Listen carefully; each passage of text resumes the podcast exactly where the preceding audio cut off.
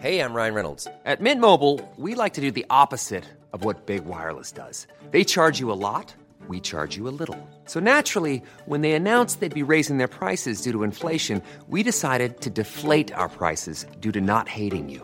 That's right. We're cutting the price of Mint Unlimited from $30 a month to just $15 a month. Give it a try at mintmobile.com slash switch. $45 upfront for three months plus taxes and fees. Promo rate for new customers for limited time. Unlimited more than 40 gigabytes per month. Slows. Full terms at mintmobile.com.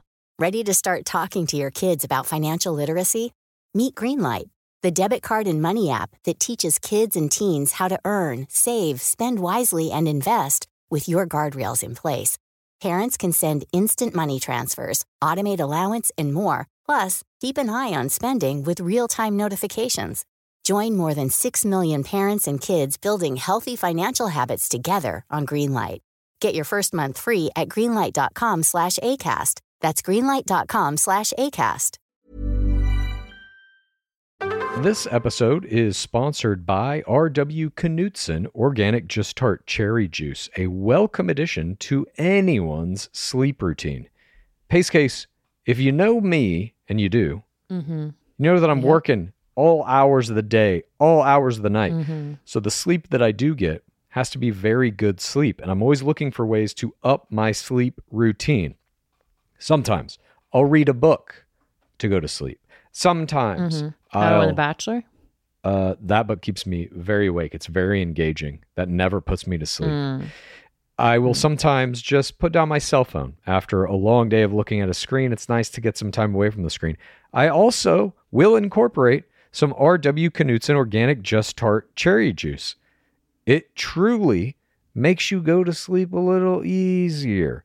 It's the thing you need to help you drift off into the dreamland. Mm. As more and more people are looking to prioritize sleep, organic Just Tart Cherry is having a moment thanks to Tart Cherry's potential sleep related benefits and potential to aid in muscle recovery when you get those gains like clues. We're seeing this in the viral Sleepy Girl mocktail trend on social media. RW Knudsen has a whole lineup of natural juices with zero added sugar, so you can feel good about adding them to your wellness routine. It's all about celebrating those daily wins. Organic Just Tart Cherry Juice is made from tart cherries, which may help you get a better night's sleep because they have natural melatonin. RW Knudsen crushes only 100% real ingredients, so you can crush everything you do. Pick up a bottle at your local grocery store today. It's the game of roses. Welcome to the game of roses. This is the game of roses. Welcome to the game of roses. I think the no privacy, like the pressures of everyone saying this is a relationship, but really we were just trying to work li- on a friendship. We, You know? people think we were hooking up the whole time. 18 days in the same bed, Never kissed. never kiss. well, you kept farting. Welcome to Game of Roses. This is Pace Case. This is Bachelor Clues bringing you our first ever Friday episode. Woo-wee. For the duration of Clare's season, we will be doing episodes this way. Wednesdays, we break down the gameplay that happened on Tuesday, and then Fridays, we bring you our state of the world, our Bachelor Nation news, our parasocial plays of the week, our screams from the pit. We always felt like doing the news on a Tuesday was kind of weird. It makes much more sense to do it on a Friday when the news has actually happened, when we've had a week of time to uh, pass so that we can discuss it. But before we get into all that, we must mention that if you are listening to this podcast, please go listen to it on the Stitcher app. We are featured there all this week in their top carousel with some other very nice podcasts that I'm sure you'll like as well. And their app is really good. In fact, you can go right now to stitcherapp.com slash game of roses and that will help us if you listen to it through that link. That's Stitcher app, S T I T C H E R A P P dot com forward slash Game of Roses. We also have to mention at the end of this episode, our Screams from the Pit is going to be a very special one, sponsored by our first sponsor ever, Relationship Hero. Relationship Hero is a service that you can go to online if you're having trouble in a relationship. Maybe you're casually dating. Maybe you're looking for a soulmate, newly engaged. Maybe you've been married for literal decades, just like the people in the ceremony of the ancients in our beloved game. No matter what the case, no matter what the context of your relationship, Relationship Hero is here to support you. Maybe you feel you have a toxic relationship with a television series, perhaps. I don't know anything about that. But if you go to relationshiphero.com slash G-O-R, it helps us. And guess what? You get $50 off your first one-hour coaching session. So go to relationshiphero.com slash G-O-R. And at the end of today's episode, in our Screams from the Pit, we are going to have a coach from Relationship Hero with us in the pit to discuss how the show is destroying our lives. And maybe she can help us with that. We think you guys are going to enjoy it. And we have an action packed episode for you, as you might expect. A lot has been happening in Bachelor Nation. Obviously, we have Bachelorette back on the air, and we're going to be going through now some of the players and what their Instagram accounts have been doing over the past couple of days since we first got to see them in the show. But before we get to any of that, of course, we have to start this episode as we start all episodes by discussing some news that's happening in the world that is seemingly unrelated to The Bachelor. And then we're going to explain to you exactly how it is perfectly related to The Bachelor. This is Game of Roses. State of the World. Well, a lot has happened this past week, as it does seemingly in every week of 2020. There's no fucking slowing down with the amount of insanity that is just fucking pumped out minute by minute. I feel like it's more news every week. There's just more than the previous week. Certainly, it seems like there's crazier shit happening every week at a constant basis. So much is happening at such a rapid pace that things that would normally dominate a news cycle for a week or a month don't even fucking register as something that is important at all. For example, this week there was a fucking plot to kidnap a current sitting governor. Democrat Gretchen Whitmer, Michigan's governor, was about to be kidnapped by a group of 13 guys from right wing militias who have now been caught by the FBI, their plans have been foiled, and they have been charged in federal court for conspiring to perform the kidnap in an effort to start a civil war. This was not even in the news cycle for more than half a day. It was barely registered.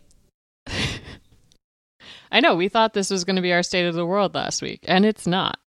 We also had the California Republican Party has been setting up unofficial and illegal ballot collection boxes in predominantly Democratic voting districts.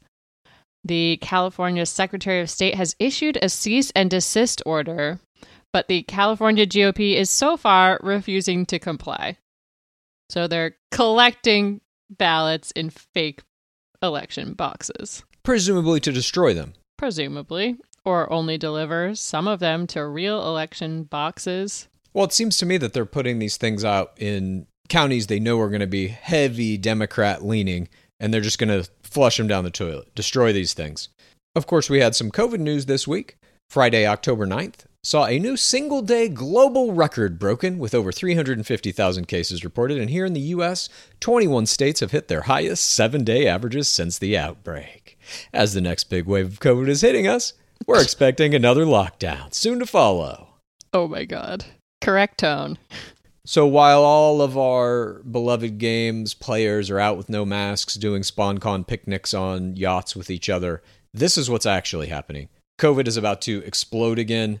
We are seeing the highest single day totals globally reported since all of this started. But are we going to have another lockdown? Aren't we just like, oh, it's over? I don't know. Uh, and of course, this week we also had the Amy Coney Barrett Supreme Court confirmation hearings. They're well underway, and despite the Democrats' efforts to slow it down, You motherfucker. yes, So just just some context here. We write these things out a little bit. We research them. I'm going to peel back the onion, let you behind the curtain of how we make this podcast. Peel back so the onion. I very carefully wrote out a little thing about this. And just to let you know what it actually says, what the script actually says here is despite the Democrats' pitiful efforts to slow down her confirmation, Pace Case omitted the word pitiful. Maybe you should have read this news item. Um, and maybe I'm a neoliberal simp, but I'm. it is a very important few weeks here, and I am doing my best to help us have a blue as blue a wave as possible. And maybe that includes not shitting on their efforts. I mean, what can they do? They can't do that much. I agree. They can't. They're not capable. Anyway, the Democrats have been putting in a level of effort that is debatable um, in order to slow down Amy Coney Barrett's confirmation. All signs are indicating that she will be confirmed and permanently installed on the Supreme Court to. oh my God. to complete her mission by God to make both abortion and homosexuality illegal just in time for the upcoming election. Can you tell which one of us came up with this news segment? Okay. But this brings us to the piece of news we actually wanted to focus on today because it is election related. What is it? Well, as we know, Trump got COVID, and the second debate with Joe Biden has been canceled. But just like The Bachelorette, the reality show of American politics will not be slowed down. And so Joe Biden was going to go do a town hall on ABC tonight. And now, since Trump has been cleared to appear in public again after his COVID negative tests, he too will be doing a town hall at the exact same time on a different network, NBC.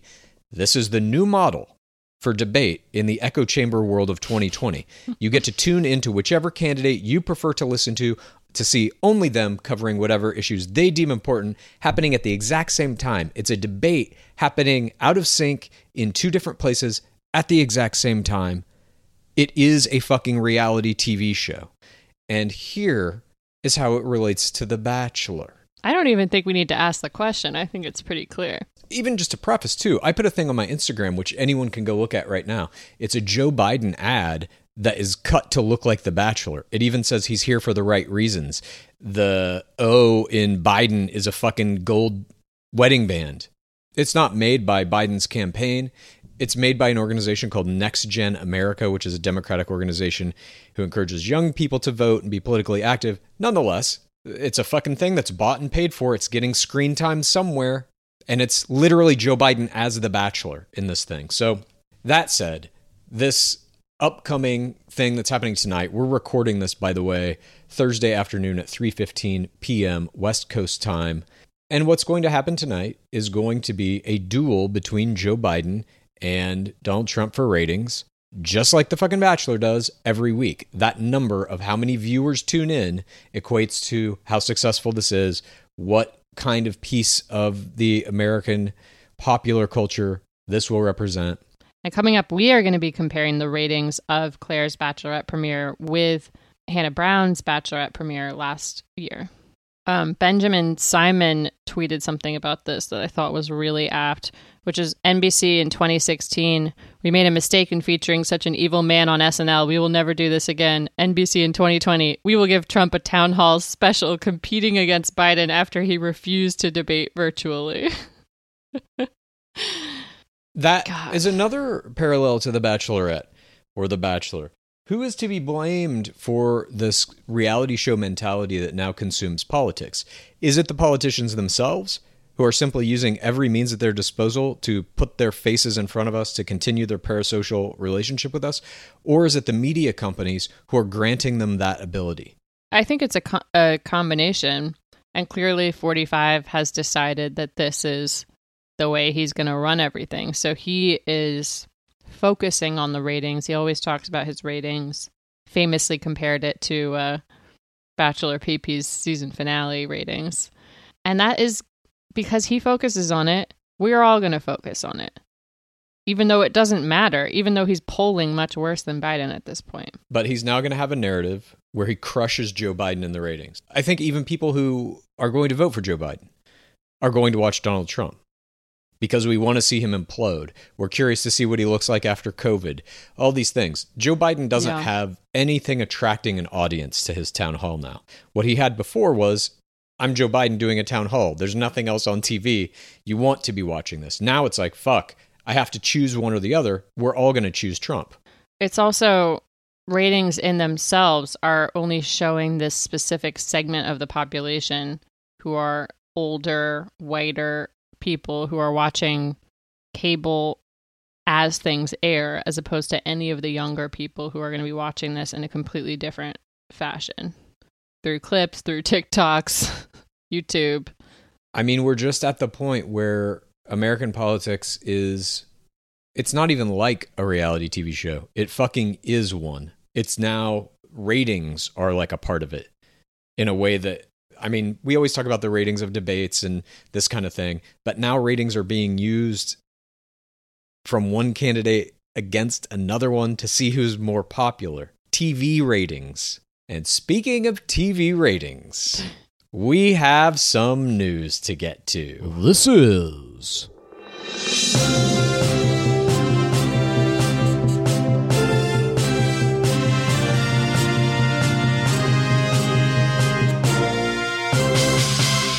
Bachelor Nation News. We're going to start off Bachelor Nation News every week with a new little mini segment in which we are going to be looking at the ratings of the show as well as the Instagram moves of the players in it. We are calling this segment This week in games.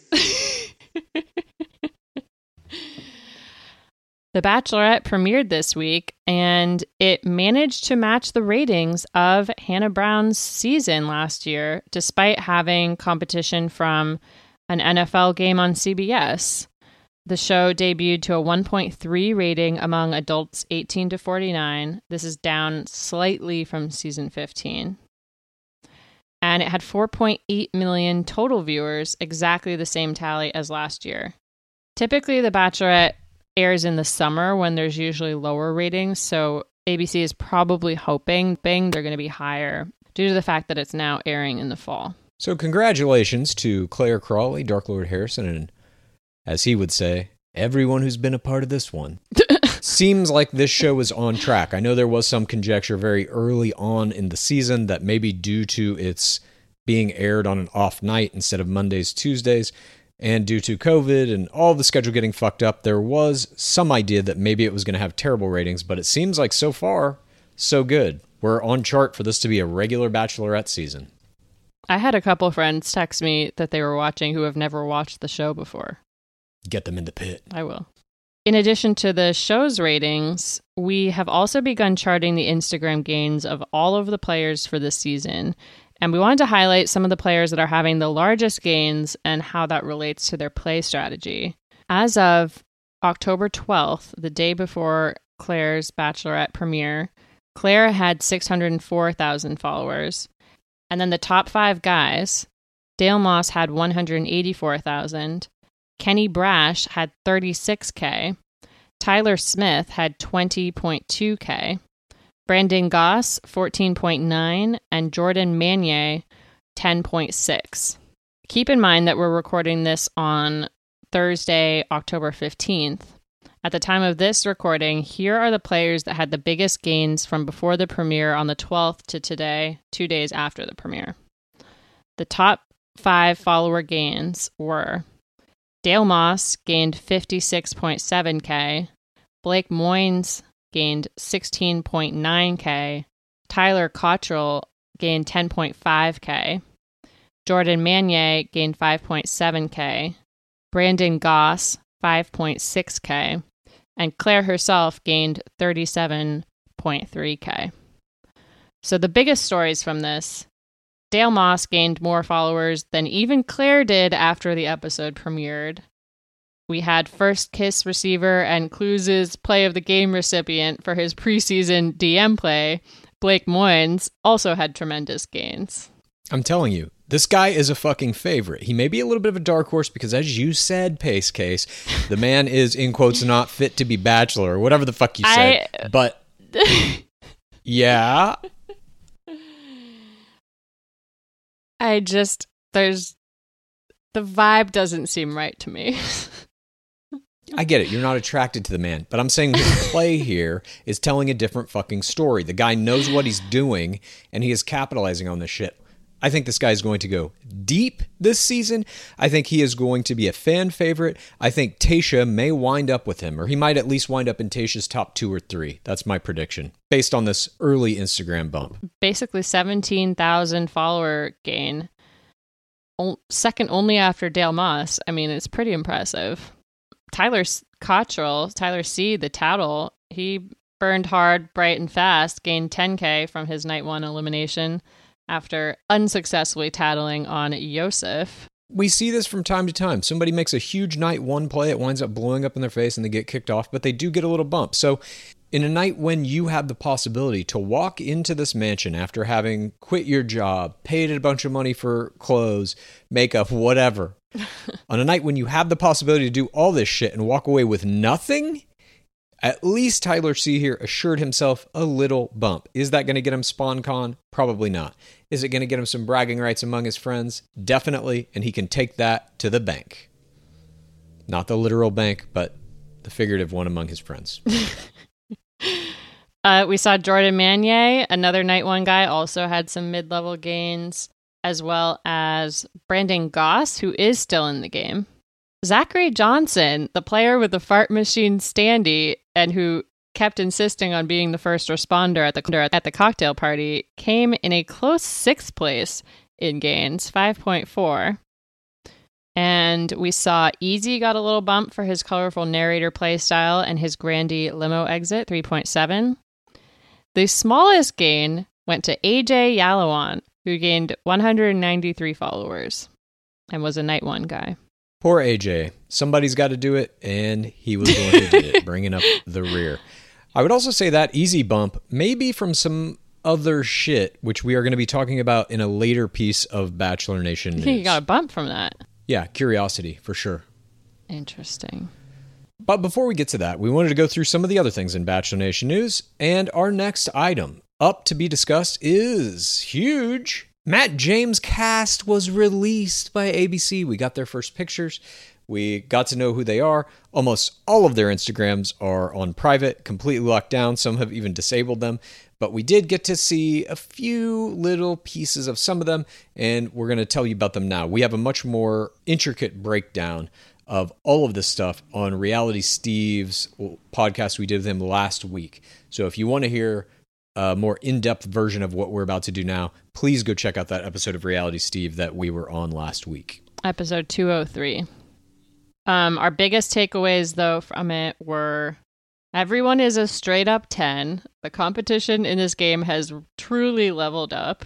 This to me was the Hannah Sluss, Madison Prewett factor. Every Instagram I was able to look at, I was like, Stone Cold Player, Stone Cold Player. They all know exactly how to curate an Instagram. They all know exactly. I mean, one of them is a Miss Universe Puerto Rico. And a lawyer. That's it. Like, did she minor in psychology? Because if she did, that's a wrap. This is Catalina Morales Gomez.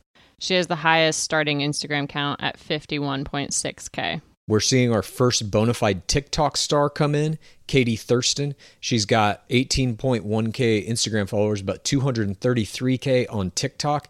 Now, TikTok is a relatively new platform for parasocial fame. It really has kind of come into prominence during COVID, at least on a mainstream scale. And we are now seeing the first player who is known primarily for this coming into the game. And we also have a 21 year old player whose mom is a famous fashion designer. Her name is Kit Clementine Keenan. She has 41.6K, and her Instagram is fucking impeccable. And I also think Anna Redman is one to watch. People have been comparing her look to a Hannah Brown. She has 6.1K Instagram followers coming in. And that's just kind of a, a brief overview of the players that we were able to see. Hopefully, one of them, of course, will be able to make a lasting love connection with Matt James out of the Nemacolin Resort. Speaking of lasting love connections, our next piece of Bachelor Nation news has to do with a love connection that did not last. The seventh bachelorette to wear the crown, Ashley Hebert, has announced her split from husband J.P. Rosenbaum, who she met on the show. They split after almost eight years of marriage together. They both put out Instagram posts about it yesterday, October 14th, saying that it was amicable and asking us all to respect their privacy. JP proposed to Ashley on her season 7 finale. They have two kids, a six year old and a three year old. We obviously wish them both well. It's very sad. I mean, we're watching, we just watched Brad Womack's second season, and I was like, oh, well, at least Ashley will find JP. We don't know the reason for the split. Shit like this happens, whether you meet in the bachelor world or not, obviously. It is a sad thing to see, though. There are these pieces of the bachelor world that you, at least I do, hold up in my mind as kind of, it's not all bad, even through all the psychological manipulation and the torture these people are meant to, to be put through by the producers and DLH. Some of them do find happiness, do get to create families out of it. Um, and it's just shitty to see one of them fucking go down like this, you know? I'm curious to see what happens to both of them as a result, both their Instagram accounts as well as whatever they go on to pursue in their lives. If they wind up with other people, will they dip back into the bachelor world to find those people? That could be interesting. Would Ashley maybe be the bachelorette again? The first divorcee. She went through a lot her first season. I remember there was a guy who was a straight up like sociopath, this guy Bentley, who tricked her and joked about tricking her. Well, we hope whatever is in the future for all parties involved, both JP, Ashley, and their children, that eventually things will work out for the best. Speaking of things working out for the best, Baloney Eyes Garrett Powell has resigned from Bachelor Nation in our next piece of news. He's He's been very busy this week. He was pulling double duty defending Trump, claiming that he agreed to denounce white supremacists when the opposite was true, and he also found the time to come at Mike Johnson, beloved player in our beloved game and he publicly questioned the validity of Johnson's tweet about a nightmare he had in which he was kidnapped by the KKK and the Proud Boys. Baloney Eyes went one step further and decided to insult Johnson by reprimanding him again on Twitter for asking his group Instagram thread to help promote his book. Um, it turns out that these parasocial actions did not go unnoticed because Old Baloney Eyes got some backlash, including from some Bachelor Nation players like Becca Martinez, who outs him as a white supremacist and holds him accountable for his past racist social media comments. It turns out this was all too much for Baloney Eyes, and he quote unquote resigned from Bachelor Nation in a post. This resignation came with the deletion of his Twitter, but his Instagram is still going strong. That tweet read Consider this whole day as my resignation from Bachelor Nation. Sick of all the fake robots out there just searching for likes and fame. You, in parentheses, most, are all sheep with a sheep emoji. This shit is so Trumpian and just fucking hilarious. Like, are any of us asking for this? None of us give a fuck. I'm resigning from Bachelor Nation. Okay, dude. You were only barely a part of it to begin with. Spoken like a true sheeple. God, yeah. fucking baloney eyes. You know, I don't think he's resigned. By the way, if he has resigned, he's going to get his job back. Whatever, he'll be in and around Bachelor Nation as a fixture uh, for as long as he wants to be, simply because he's so outspoken and insane. I think. I mean, he's one of the most active parasocial players when it comes to open right wing leanings. Definitely. There's only a few like him. He's not the most active.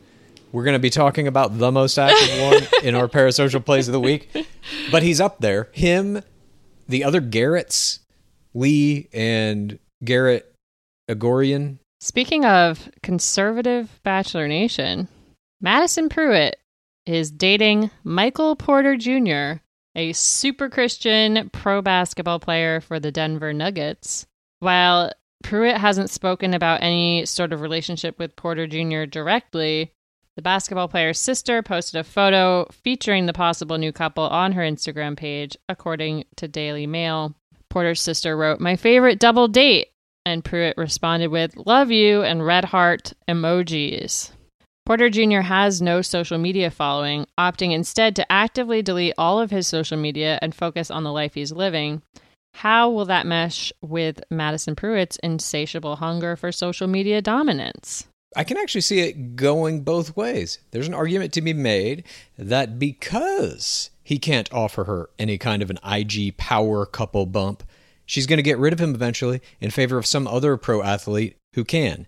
But there's also the argument to be made that she will be the only one in the relationship that's in the parasocial spotlight. And this could be the exact right match for her to keep her grounded so that when she comes home from a long day of TikTok dancing and making her IG posts, he can be there with the Bible and some candles and no technology whatsoever in the house, keeping her grounded. Porter Jr. also has some interesting takes. According to the Guardian, in a Snapchat Q&A, he said COVID-19 is quote unquote being used for population control in just terms of being able to control the masses of people. He also claimed, probably falsely, that he has never had a vaccination.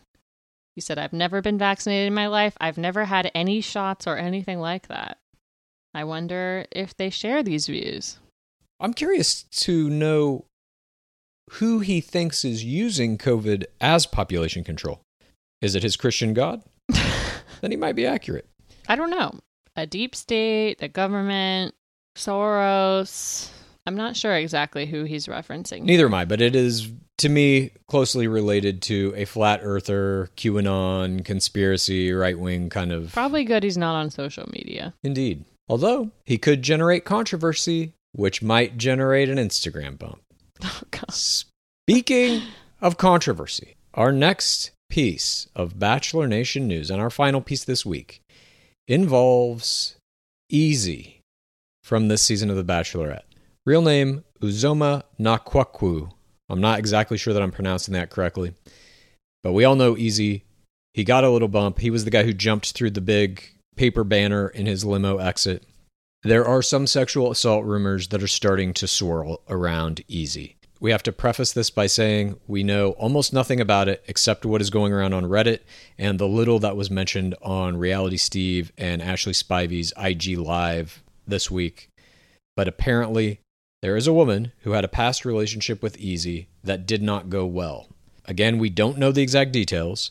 Reality Steve said in his live that he believes Easy will never be seen in the franchise again, and that if this woman can get in contact with the production team at Bachelorette, he will likely be edited out of the show. They couldn't edit him, obviously, out of big group shots, but that they would just remove any ITMs, they would mm-hmm. remove any story components that are that have to deal with him because whatever this story is is so bad that they are going to want to distance themselves completely. It sounded like the person had tried to contact production. Perhaps they're purposely ignoring her. I don't know. But whatever the case is here, this is a story we're going to be following probably throughout the season, or at least until the big piece of news comes out. It doesn't seem like this is going away. We're left with this question that we have to ask again of the show How do guys like this keep getting cast? One of only two things can be true here. Season after season, we see things like this happen. So it's either the casting directors have learned literally no lessons from guys like this getting exposed every fucking year. And they continually put in an insufficient amount of work and background checks. Yeah. And these guys are just slipping through the cracks every season. That could be true. Or they're purposely dropping one or two guys like this into the casting pool just to create drama, just to blow things up in the show. Potentially even to have social media blow up about it so that they get extra coverage. I don't know which of these is true, but it just seems to me that after this has happened so regularly, they would have put something in place to start getting better at catching this. And it just that doesn't seem like it's happening. I feel like part of that protocol is the announcement of way more players than end up on the show. I feel like they're hoping stuff will come out of the woodwork in that period of time because I don't know. A lot of these people are coming out with this stuff when they see them on TV. And I don't know how you reach out to that many people beforehand. But when they release the players, they're not ever releasing the players with an express command for us, the viewing audience, to start digging into their past to help the production in any way. They're just like, here's these guys. They don't ever say why they're doing that. Or, you know, even more specifically, like you're saying, that there is a point to it that they want us to dig into their pasts. You think that they're purposefully casting these people with these terrible pasts in order to generate controversy? I don't know that that's the case, but it just seems like every season there's a guy like this, or a Lee Garrett who is openly racist, or a Garrett who has these tweets that are easily findable. It just seems like there's always one of these guys, at the very least, who is problematic in some way, leading all the way up to we don't know what is going to come out about Easy. Oh, again, all we know is these rumors that it has something to do with sexual assault. The other alternative is that there is a factor that contributes to people having pasts with situations like this and also wanting to go on a reality TV show. That maybe there's, you know, psychological factors that make them more likely to do both things. Absolutely. I'm sure plenty of people who apply for the show and even get far in casting don't make it on the show because of this. I'm sure they find some things like this and they're like, fuck, Yeah. too much. We got to not have this guy. But it seems like every season there's at least one guy who is extremely problematic in I'm some watching way. Love Island USA, and this guy Noah Purvis on it apparently falsified information to get on the show and hid his alleged past in gay porn, and that was revealed, and they immediately took him out of the show. But I mean, they have the benefit of filming live, but it's interesting how how Bachelor handles it. I mean, they completely ignored Victoria Fuller's White Lives Matter controversy. They never brought it up on the show.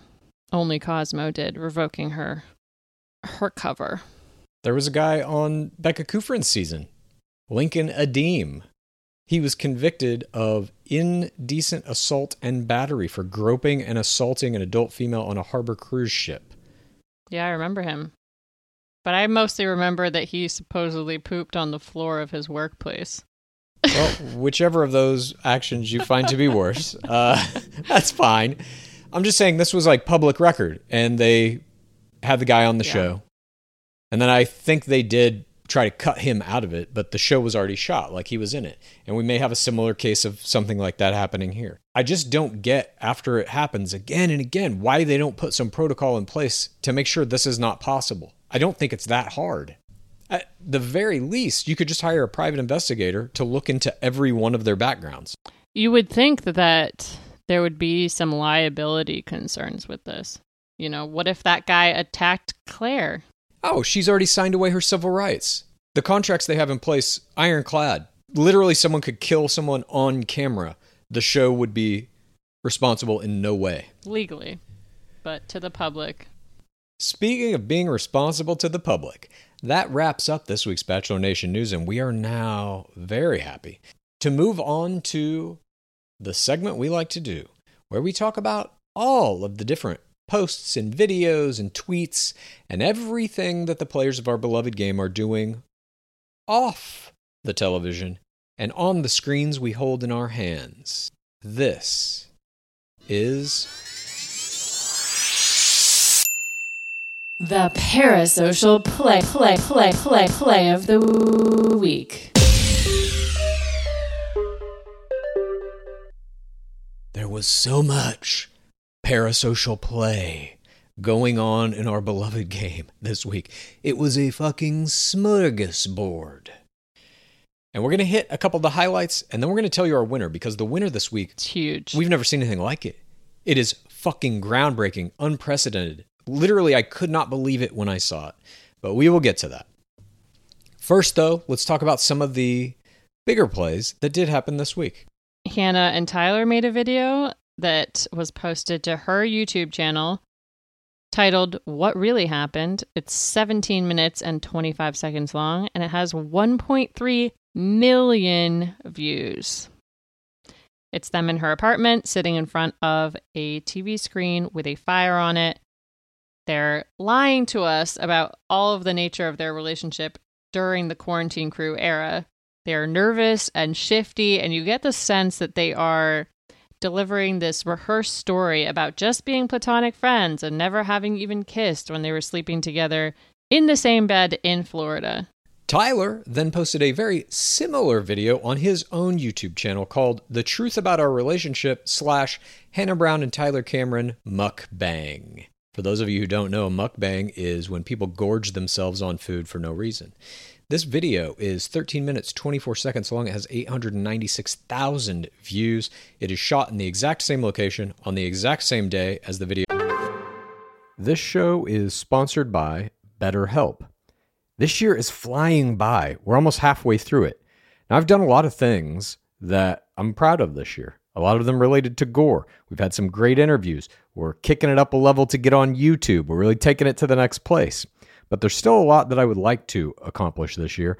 And when life is moving fast, it's important to take a moment to celebrate your wins and to make adjustments for the rest of the year. Therapy can help you take stock of your progress and then set achievable goals for the next six months so that you get all those things done that you want to get done.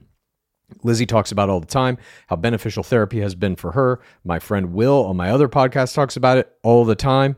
And I agree. It is very good. It's a great tool to be able to talk things out in your life with somebody else who can set you on the right path to getting all those goals accomplished. If you're thinking of starting therapy, give BetterHelp a try. It's entirely online. It's designed to be convenient, flexible, and suited to your schedule. You just fill out a brief questionnaire and you get matched with a licensed therapist, and you can switch therapists literally at any time for no additional charge. Take a moment. Visit betterhelp.com slash game of roses today to get 10% off your first month. That's betterhelp, H-E-L-P dot com slash game of roses. Support for today's episode comes from One Skin. If you have sensitive skin, you're going to want to hear about One Skin's scientifically proven topical supplements. This is face, eye, body, shield, and it can all be used with any of their other products, which are free from over 1,500 chemicals and preservatives that can make skin red, irritated, or itchy. Their products are safe for sensitive skin. It's just one of the reasons they've earned the Skin Safe seal of approval. You got to keep that skin glowing if you want to be keeping up the level of face play that I've got going on. And OneSkin was founded by an all woman team of scientists. Their products are backed by extensive lab and clinical data to validate their efficacy and safety on all skin types. Uh, their topical supplements are the easiest way to keep your skin healthy and hydrated without the harsh ingredients or irritation found in other skincare products often. OneSkin is the world's first skin longevity company. By focusing on the cellular aspects of aging, OneSkin keeps your skin looking and acting younger for longer. Get started today with 15% off using code ROSES at oneskin.co. That's 15% off oneskin.co with code ROSES. After you purchase, they'll ask you where you heard about them. Please support Gore and tell them that we sent you. Clues.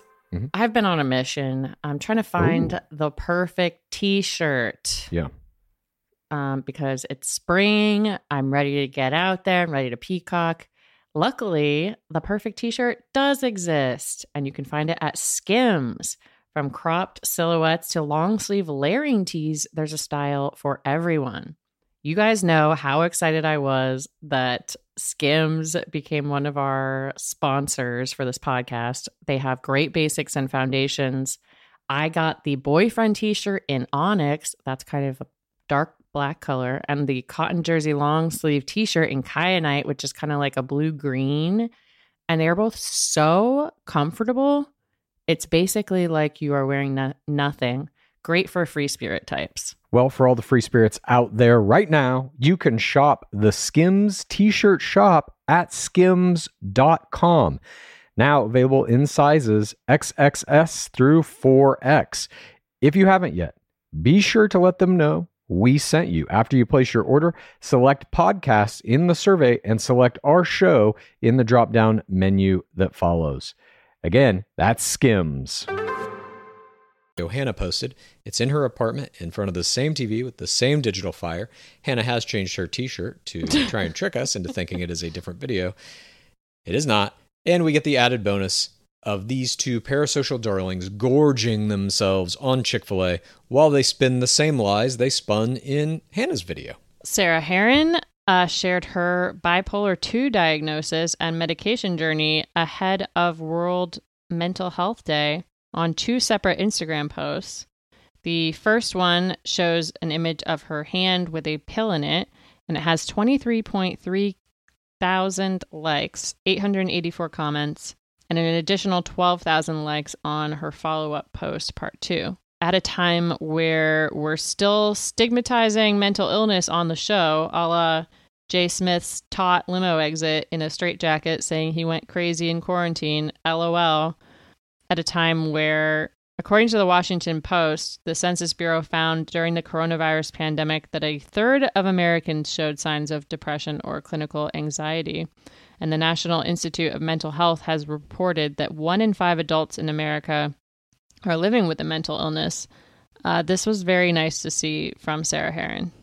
And that right wing parasocial player of Bachelor Nation that we were mentioning earlier, James McCoy Taylor put out a new music video for his original song, Great Again. It has 103,000 views, eclipsing all of his previous YouTube work combined. His next closest attempt at parasocial dominance was another music video for a song called Are You With Us or Not that clocked in at a paltry 3.6K. Great Again is a pop country pro Trump anthem that features helicopters flying around with American flags, people donning MAGA hats, Taylor himself playing the guitar and singing in cornfields and on the back of cars as it proudly exclaims that he'll be voting for Trump in the upcoming election so he can keep his kids in church and keep prayer in schools. While we may not agree with his personal ideologies, this was a standout parasocial play from him this week, and at the very least, he is telling us all who he's going to be voting for, which is still pretty rare in Bachelor Nation. But notably, we also saw a few other Bachelor Nation players taking parasocial political stands. This week, we saw Becca Kufrin posted a main grid pic of her in a Biden shirt that got 47,000 likes and 4,000 comments. That's engagement. Uh, PP had a main grid post of himself with an American flag in one hand and a ballot in the other that was simply captioned Vote. He hauled in 90K and 2,400 comments. And even his little bro, little Jet and Jack, got in on the action with a post in the exact same location as PP, in front of the same house and the same American flag, as he pointed to his I voted sticker. Jet and Jack got 2,700 likes and 58 comments for his efforts. While these were all great plays, of course, there was one indisputable winner. It was creatively impressive the amount of work, coordination, effort, and the sheer scope of this project gave us no choice but to award the Parasocial Play of the Week to the Passing the Rose video. Hopefully, you all know what I'm talking about. This is a video that is 4 minutes 9 seconds long. It is posted October 13th, the premiere date of the 16th season of The Bachelorette. It features literally every bachelorette in history in chronological order, using self shot footage to pass the rose to each bachelorette. The only one missing is, of course, Meredith Phillips, season two's bachelorette, who we can only assume has been exiled from all bachelor related media events due to her allegations that she was sexually assaulted on the set of the show by a masseuse. But other than Meredith, it starts with Trista, and each of the bachelorettes holds a rose in a kind of glamorous bachelorette style shot with roses in the background or some kind of glamorous dress on. They then push the rose into the lens, obscuring it from our view, and when they pull it back away, they're revealed to be caught in some kind of comedic tableau featuring them in a much less glamorous event, usually having something to do with being a mom or a wife. And then they toss the rose off screen, and it's cut to match a shot with the next bachelorette catching the rose and doing that same thing repeated again. Again, every bachelorette in history except Meredith Phillips. We have never seen anything remotely like this. And to make it even crazier, every one of them posted it to their main grid. Everyone but one. Hannah Brown did not put it in her main grid. She put it in her IG stories and it fucked up her engagement as a result. But they all posted it. So this play is actually a group play between every one of the bachelorettes. And we're now going to take you through Except Meredith Phillips. except Meredith Phillips. We're now going to take you through each one of their engagements, where they ranked, who got the highest engagement, and then give you the total number, which is fucking staggering. The top five engagements for this video were number one, Bachelorette JoJo Fletcher. She got 1.1 million likes, 3,127 comments. Number two, current Bachelorette Clare Crawley got 445,000 likes, 912 comments. Number three, Kaitlyn Bristowe got 416,000 likes, 921 comments. Jillian Harris, 310,000 likes, 616 comments. And rounding out number five, Ali Fedotowsky, 309,000 likes, 802 comments. Now, you'll notice that the biggest Instagram following in Bachelorette history, Hannah Brown, is not even in the fucking top five. She had 224,000 views with 40 comments. Again, because she didn't post it in her fucking grid. And I don't know why she did this. If this was kind of a fuck you, maybe she's salty that she has to pass the rose at this point, that she doesn't get to be the bachelor anymore because she's been the bachelorette for fucking 100 years because of COVID. I don't know. But she put it in her IG stories and in her reels. Those are the only places you can see it. And this is a huge mistake, unless, Yeah. again, she's doing it on purpose to be like, fuck you, I don't need the bachelor anymore.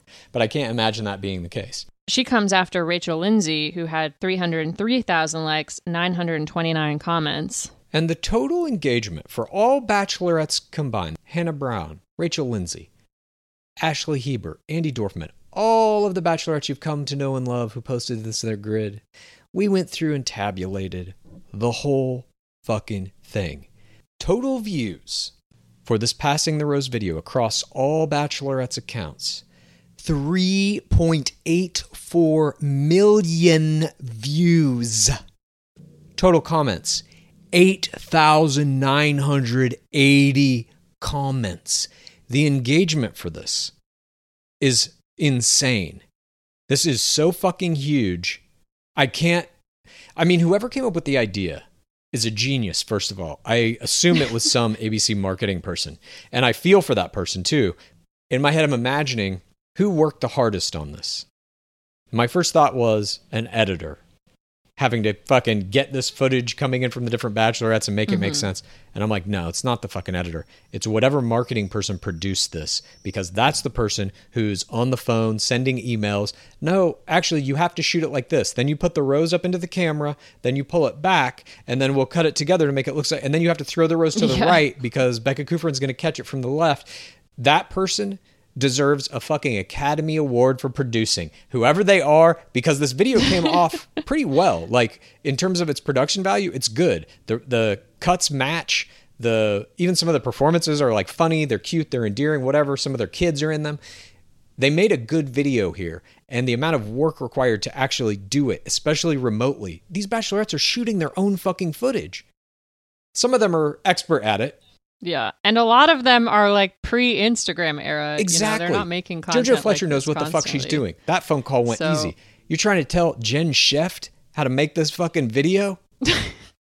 Good luck. And they did it. She came in last. 3.4K, 36 comments. Apparently, it took six months to shoot this. So it's been a long time coming. Oh my god. I, I would not have guessed that. I would have thought like maybe a month, six months. Okay, the true story is coming out now. Yeah. Holy shit. Well, it was worth it. Look, they got huge engagement off of this, and it really is a historic piece of media. It has every bachelorette in it. Again, other than Meredith. I'm hopeful that they keep doing these from time to time. I don't know if they'll do it every year or not. If that'll get, if it's you know not worth six months of work, I guess every year. But it was interesting to see. I enjoyed it thoroughly. It also it felt like you know, Bachelor Nation is a family, except Meredith Phillips. Everybody, everybody still communicates with each other, and they're happy that they've done it. They're still associating themselves with the show. They're happy for Clare, etc. And that there is this ceremonial legacy attached to being the Bachelorette, that they're passing this rose. The Bachelorette has always had that, in my opinion, over The Bachelor. The Bachelor doesn't seem to have this idea of legacy or lineage in being the next bachelor. They just kind of announce him. He's out there. You will get a Council of the Crown in a bachelor season where two or three of the old bachelorettes show up or friends or whoever, high ranking bachelor players will show up on the first episode to tell the bachelor, good luck. Here's what you need to look out for. Sean Lowe will show up, aka he's in all of the Council of the Crowns. The Bachelorette has something different. There's a real feeling of sisterhood between the bachelorettes that I don't feel you get with the bachelors that isn't there. And this video to me really captured that in a way that it was just astounding to me. The level of work put into it, honestly. So congratulations to all the bachelorettes except Meredith. you guys get our parasocial play of the week. Maybe parasocial play of the year. Do we have the total views? The likes are just a portion of the views. You know, as I'm looking back at this now, I think we might have to do just a minor correction. The numbers we reported as likes were actually views. that changes nothing. Clues. I can't believe you did this. this is so Jen Schefft of you. My apologies, but we caught it early enough that we can tell you now. so the episode hasn't gone out with an error in it. And just make that small, subtle change in your mind. That first number we mentioned is views, not likes. It's still fucking gigantic and still the parasocial play of the week. For reference, JoJo has 1.1 million views, 127,000 likes. So those numbers are going to be a little smaller. Nonetheless, still a massive undertaking, still a huge success, still the parasocial play of the week. And now we have come to that time when Pace Case and I begin to examine our problematic relationship with this TV show. And this week, we have something a little special planned. We hope you enjoy. Screams from the pit! This Screams from the Pit is very special. We're doing something a little different here. Usually, in the pit, it's just me and Pace Case screaming into each other's faces hoping against all odds that one of us can pull the other out of the pit.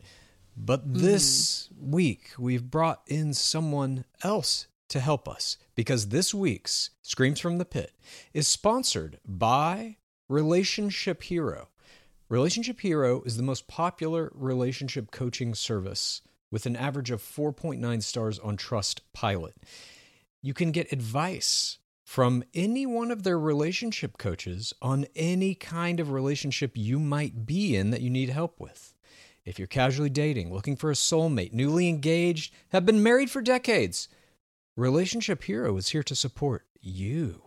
You can get advice on anxiety, tough breakups, building better boundaries. That caught my eye. And that is why we have Shoya here with us, who is a certified relationship coach from Relationship Hero. Thank you for joining us in the pit. Gracias, gracias. Thank you for having me. Welcome, Shoya. So, how long have you been working with Relationship Hero? I have been with this company for two years. I've been doing remote work with Relationship Hero for two years. Well, we're going to ask you to do some of that remote work with us now. Because, as I mentioned, the problem we have, both Pace Case and I, is with our relationship to a television show called The Bachelor. Have you ever seen it? I'm aware of what it is, but I have never actually seen the show. Ah, then you might not actually be aware of what it truly is. I, yeah, I, what do you think it is? so I'll tell you, my bachelor, you know, expertise goes as far as when I'm having TGIT Thursdays on ABC watching Scandal. Then an ad will come on for The Bachelor. I'm like, oh, that show. Mm. But I haven't actually tuned in to watch it. But I am aware that it is um, another classic dating TV reality show.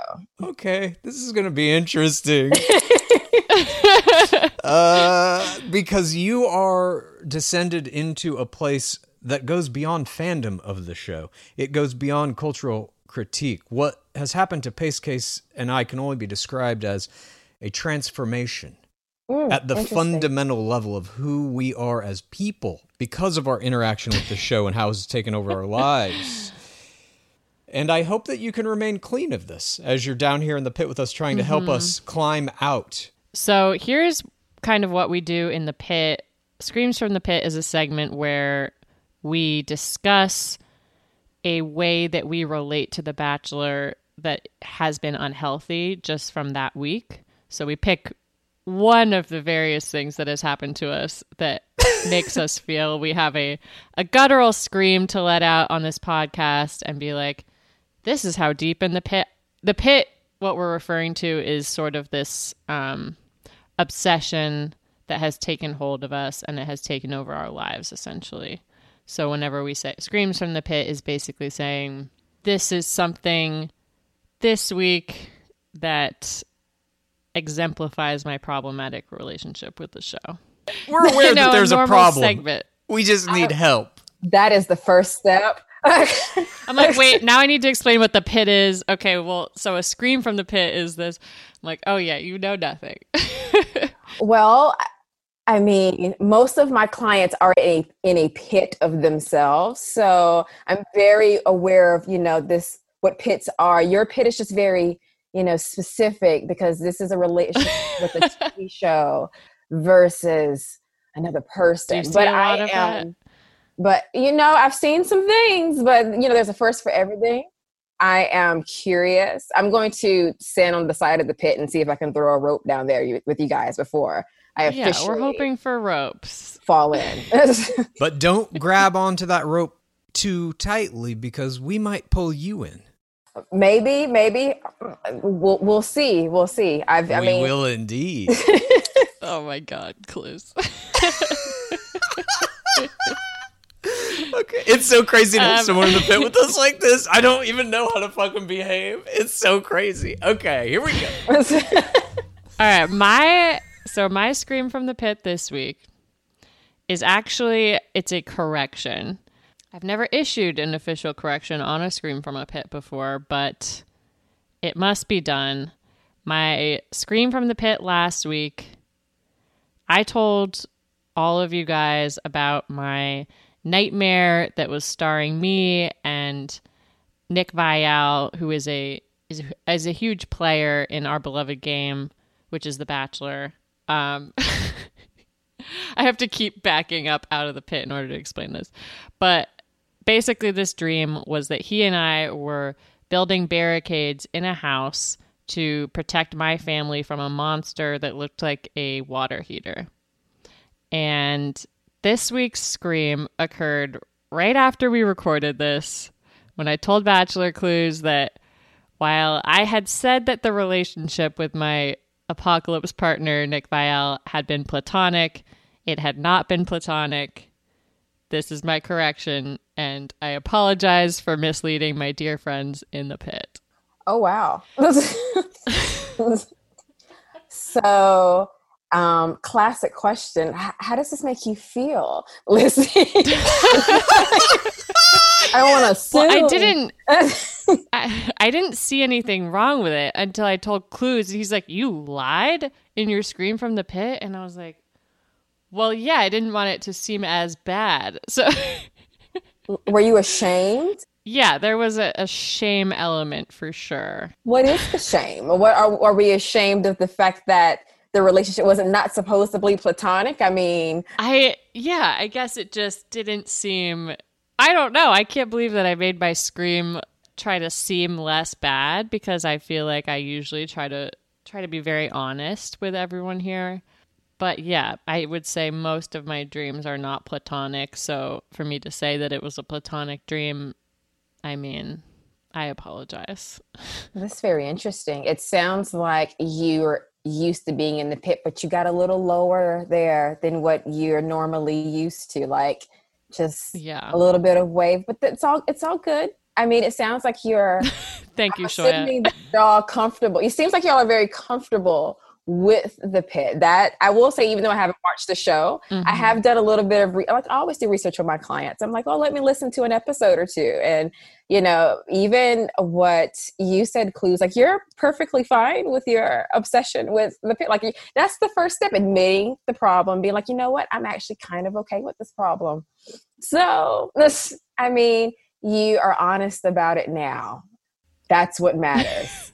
You came and told the truth, and for that, we welcome you. Yeah, I guess it's just a it's a new it's a new level to be like here were my, you know, non-platonic dreams on this podcast, broadcasting to who God knows who. Pace case, if I may ask a question, Uh-huh. I have no problem with the dishonesty. The pit is a dark fucking place, and whatever either of us can do to get through it, to maintain whatever fucking shred of sanity we have left at this point, by all means do it. But what I'm curious about is what exactly do you mean by non platonic? Ooh. It was it was non-platonic. What does that mean? You know, platonic is like it was just a friendship basis with Mikhail. Yeah, yeah, I know what the and I will word say it was a non-platonic, so it wasn't just a friends thing.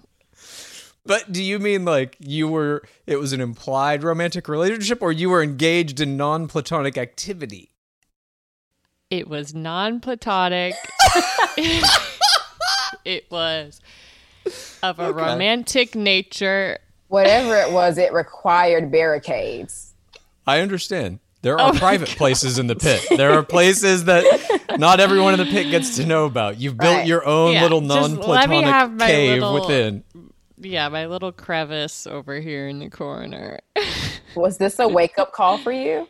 I mean, I feel like doing this podcast every week is a wake up call for me because it, I feel like our screams from the pit probably at the beginning were like, oh my God, I talked to my friend for The Bachelor, but for like 20 minutes. And now it's like, so I spent my entire night, I stayed up all night watching Lauren and Arie's YouTube channel. They are a, a couple who, who came out of this franchise. Um, Who have the most successful fetus play in the Very history of the game. Indeed. Clues, what was your scream this week? Well, my scream's just going to add to yours in that this is going to be a double dream scream. I have long prided myself on never having had a dream associated with our beloved game. You do famously brag about that. It's what I'm most known for. Yeah, he knows a lot about The Bachelor, but he's never had a Bachelor dream. People say that to me on the street. Just kidding, I don't leave my apartment. Shoya, is that something? I mean, That's unrelated to The Bachelor, by the way. Just- that's, a, that's a whole other. keeping a little session. mental list is like, we'll attack this one thing at a time. Yeah, this is like an intake session where you're just learning, you're taking it all in. right, exactly. Just taking it all. In. So, three days ago, I had my first Bachelor related dream, and it was significantly related to The Bachelor. The entire premise of it, in fact, was Bachelor oriented. The dream was, as I remembered as much as I can, I am in the back of a cargo plane, kind of in the vein of an action movie where military people are getting ready to go in for a mission and they're all strapped up and they're flying to their place, their destination. So I'm looking around, and everybody else in this plane is much younger than me, in their 20s hmm. at the oldest. And one of them turns to me and says, Hey, why are you coming to Bachelor in Paradise? This is a spin off show of The Bachelor and Bachelorette. Gotcha. So, The Bachelor and Bachelorette, just to enlighten you for a moment, the structure of those games is one lead, 25 to 30 people engage in a war of attrition to see who can last to the very end and get a diamond ring, or even potentially ascend to a crown in the following season of the opposite gendered bachelor or bachelorette. Bachelor in Paradise is where the people who make it to the top 10 or so of each of those seasons have a chance to come kind of be on an all star version of this game where they all engage in a uh, kind of free for all psychological warfare against one another on a beach in Mexico while being drunk at all times. Sounds completely healthy. Oh, none of this show is healthy. so my dream was that I was going to that version of the show as the oldest player, uh, certainly I would have been the oldest player in the history of the goddamn game, let alone in this specific season. None of the people on the plane were known characters from the show. These were all dream people generated by my mind, or perhaps they were people I've seen in my daily life. I've heard that said before that people who appear in your dreams are people you've actually seen, and you're just your brain populates the world with them. That's true. Uh, I recognize none of these people. Certainly, they weren't from Bachelor. And as we were going to the island, at least in this dream, it was an island. In real life, it's it's Mexico, a beach in Mexico. But as we were going to this island, it was very Hunger Games esque. We all had backpacks full of equipment that we were going to need to like you know do survival techniques or what have you. And what was going through my mind in this dream was not oh, I'm scared to do this, or I'm the oldest guy here, I'm out of place, or how's this going to work? It was only a hyper competitive confidence that I would destroy every one of these players and walk away from this experience as the most lauded player in the history of Bachelor in Paradise. I had no doubt about it. It was just this supreme confidence. I almost felt like Superman in the dream. You were Katniss. You're, you were going to be Katniss of this. Exactly. What were you wearing? we well, that was another part of it that is not germane to the actual game. We were all wearing the same thing, kind of military style fatigues with like a, hmm. the backpacks we had on were like military style backpacks, two straps over the shoulders, one around the waist. I don't know what was in it. In my mind, I assumed there were things more than just rations, that there might have been weapons of some kind in it as well.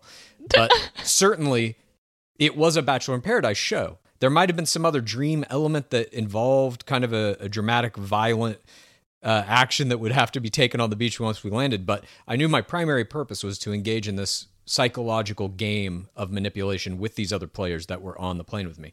And you were going to end up engaged at the end? Possible, yeah, that that was the end goal. But I knew that there was a meta game. Look, you and I talk about the game all the time. Pace case, you know this. Shoya, for you, winning the ring is not the end all be all of this game. The end all be all is getting the most Instagram followers you possibly can, which means actually engaging in a series of bobs and weaves through the structure of potentially three or four seasons, if you can manage it, to get engaged, break up, become the bachelor or bachelorette, break up, get on Bachelor in Paradise, so on and so forth. So I was aware that there was a long game to be played as well. But then we jump out of the back of the plane and we began to kind of parachute, parasail, hang glide type thing down, almost like a game of Fortnite. And this is where the dream ended. I never made it to the beach. I never got to actually engage in this warfare. And I woke up because I sleep for about 45 minutes at a time at this point in my life. Is that something?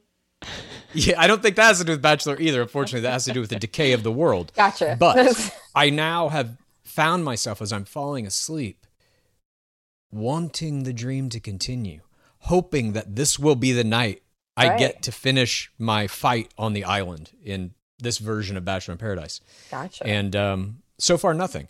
And I know that this is extremely unhealthy, especially for someone who wants to ultimately end their relationship with the show, that I'm now craving a fantasy version of it as I sleep, which is usually my only reprieve from the show, from our engagement with it, is while I sleep. And now, even in that time, I am fully immersed. Right. It slipped over. Like on in separate news, right? You could pitch this to the producers for a survival version of The Bachelor and see how that works out I for you. I love this. Not, but if Now that we're doesn't work- developing a new show.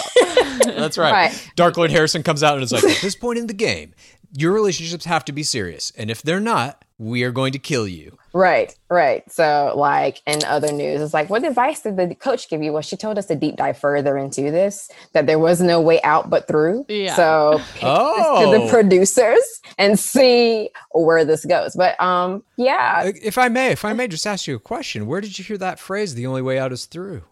the only way that was I could, it could have been said. I'm pretty sure I am not the originator of that phrase, but that just kind of comes from old fashioned experience, right? And professional personal experience that over under those things they really don't work right you really just have to kind of you're already halfway into this tunnel the amount of time it's going to take you to walk backwards you might as well just see what's on the other end there and whatnot y'all are pretty deep y'all are pretty deep in this this isn't That phrase is one that we say literally every time we descend into the pit. The only way out is through, because we know that to be true. that. You've already given us the advice we've been telling ourselves to keep ourselves down here.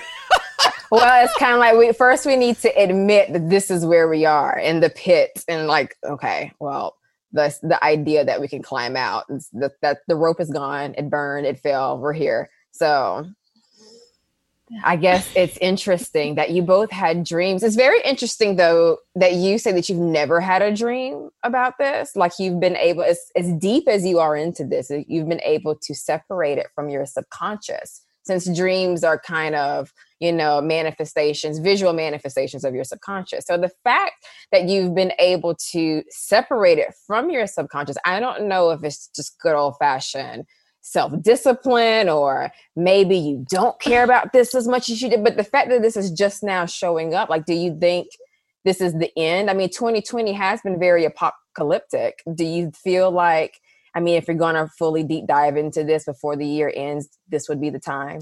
Oh, I mean, we're doing the deepest dive anyone has ever done in this show. Right now, we're also doing a thing just for context for you that we're calling hyper binging where we are watching every episode of the show from season 1 episode 1 to season 24 episode 12 at two times speed. Yesterday we did 6 episodes in a day. Episodes are 2 hours long apiece. That is commitment. That is commitment. That it's um, I'm terrified and impressed at the same time. we as you said, the, the only way out is through. only way yeah. out is through. So you mentioned that you want out of this relationship, and I'm just curious as to why. You see, you both seem so committed to it. Like, why do you want? I mean, if you want out, I mean, we can do that. But I'll like I'm tell all my clients like. Do, do you really want out? I mean, why do you want out of this?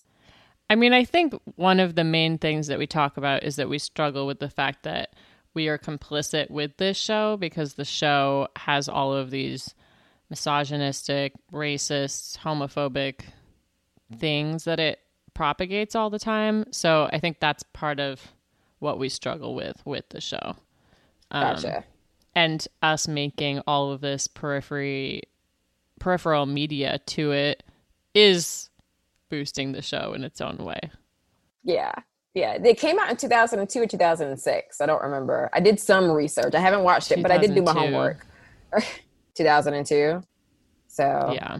Yeah, it's it's kind of like a carry on of something that's like a demographic that was popular back in the 2000s because that's when this whole reality TV show train took place. Like I did, and I haven't watched any of the Bachelor. I have watched Flavor Flav. I remember when that came out. I watched that show, but um, I didn't. I didn't get into this, and I think it the train got too far away for me to to hop on. I'm like, yeah, this train has very much left the station. So there's I'm I'm not watching two episode I'm not watching two times speed six episodes a day to to, to catch up on um, where everybody else is at in the conversation. You're not doing it yet. not yet. Yeah, hopefully. We'll I'll just tell you this: the more time you spend in the pit, the less like yourself you will start to seem to yourself. Well, thanks for the warning. Now I'm My really pleasure. more likely. a perfect ad, a perfect advertisement for never going to therapy. Right. It's right kind of like I am a part of the culture where if somebody tells you to run, I'm not asking you why. I'm a, I believe you. Like I'm gonna, I'm going. Like yeah, I ain't got to figure it out. And, and, and just we're headed, we're gone. Right. So you don't have to convince me. I fair enough. Well, Thank you very much, Shoya, for joining us here in the pit for our first session. This was yeah. fantastic. As we go through the season, Shoya, you're going to join us, right? Every yes. uh, week On for another. Yes. And we cannot thank you enough for that. We cannot wait to see where it goes. We cannot wait to tell you many more of our screams. And for anybody out there who wants to get some help with whatever relationships they might be in at the moment, please go to relationshiphero.com slash G-O-R to support us and to support Relationship Hero and to support Shoya. And you will get $50 off your first one hour coaching session if you go to relationshiphero.com slash G-O-R. Thank you again, Shoya. We will see you next week. Yeah, thank you. Thank, thank you. you. I appreciate it. Are you wondering how you can best support Clues and I in our journalistic endeavors? Number one way, subscribe to our Patreon, www.patreon.com slash game of roses. This is where we will be posting at least two bonus episodes a month, doing a monthly live stream. I might be posting some additional mystery content as well. Our next bonus episode will be coming out next Thursday. So, if you're not signed up for the Patreon, you have a couple of days to do it. Thank you to everyone who's sending in all the tidbits. We love our tidbits down at the bottom of the pit. It's what keeps us alive. It's what keeps us motivated to continue this mad fucking thing we're doing where The Bachelor has now consumed our lives 24 hours a day and we are making multiple pieces of media in service of that madness. And speaking of being in service of that madness, we cannot thank you enough for the response that you have all given us when we asked you to comment on Clickbait's Instagram page that you wanted us to be a guest on their show. now, nothing has happened as a result of this yet, but we did go on their page and whatever the most recent post was that day that our episode came out, the yeah. whole thing is just comments about Get Game of Roses on clickbait. So we're asking you once again, please hammer clickbait with as many comments as you can, with as many reviews as you can that mention getting us on the show. This is one of our goals in this new era of The Bachelor and Bachelorette and a new era for Game of Roses. We want to start getting on things like clickbait, and that is our first goal. So yeah, lots of options to support us. Sign up for our Patreon, comment on clickbait's post, send our podcast to a friend or two if they watch Bachelor or Bachelorette. And of course, stay tuned. Next Wednesday, we will be back with a brand new episode commenting on everything that is going to happen next Tuesday night in episode two of season 16 of The Bachelorette. And we can't wait to see how Clare blows up The Bachelorette. And we hope everybody out there has a good weekend. Before we go, what is the Dwab at? It has been 6,779 days without a Black Bachelor. Praise be Lord Harrison. Please rate this podcast Please review this podcast. Please get a friend to listen to us and then please rate this podcast. Please review this podcast. Please get a friend to listen to us and then please rate this podcast. Please review this podcast. Please get a friend to listen to us and then.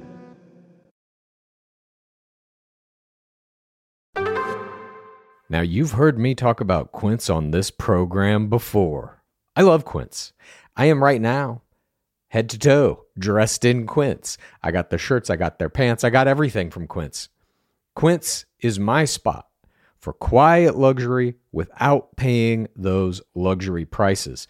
Quince offers a range of must have items like 100% European linen under $50, luxurious mulberry silk skirts, and of course, Italian leather bags and 14 karat gold jewelry from get this $30.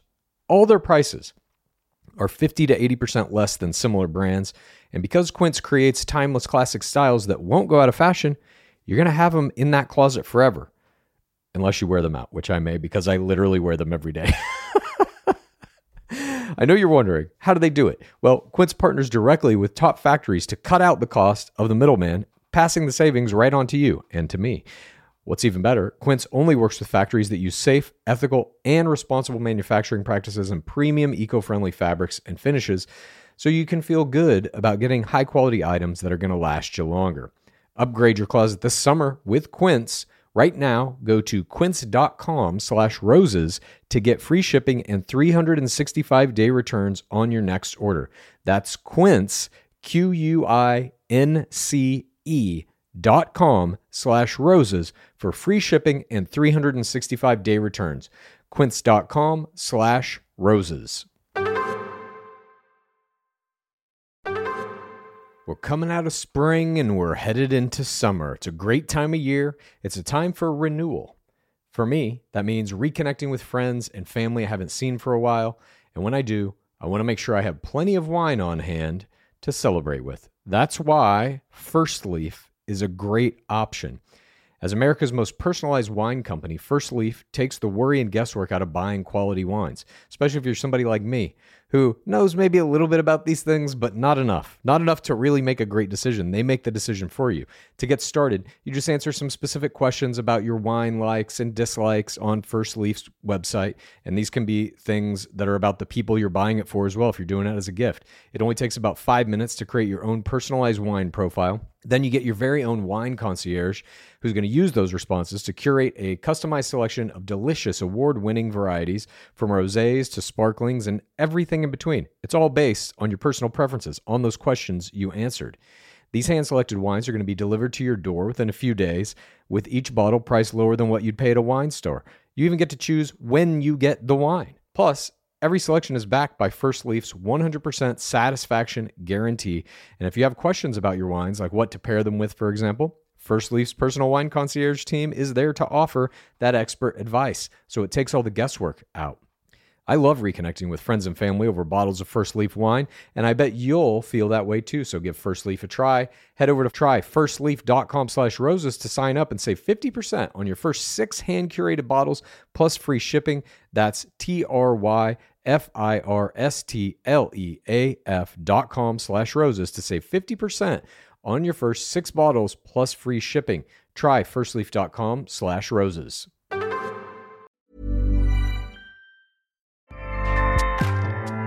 ACAST powers the world's best podcasts. Here's a show that we recommend. The Real Housewives is a guilty pleasure for most, but if you're looking to not feel guilty about that pleasure, tune in to Everything Iconic with me, Danny Pellegrino, where I break down all the messy moments and behind the scenes antics of Bravo's popular franchise. And on Everything Iconic, I also interview celebrity guests like Kelly Ripa, Keke Palmer, Drew Barrymore, Cameron Diaz, and more about their guilty pleasures, their past work, and so much more. So if you're pop culture obsessed and find yourself watching way too much reality TV like me, tune in to Everything Iconic with Danny Pellegrino wherever you listen to podcasts. ACAST helps creators launch, grow, and monetize their podcasts everywhere. ACAST.com.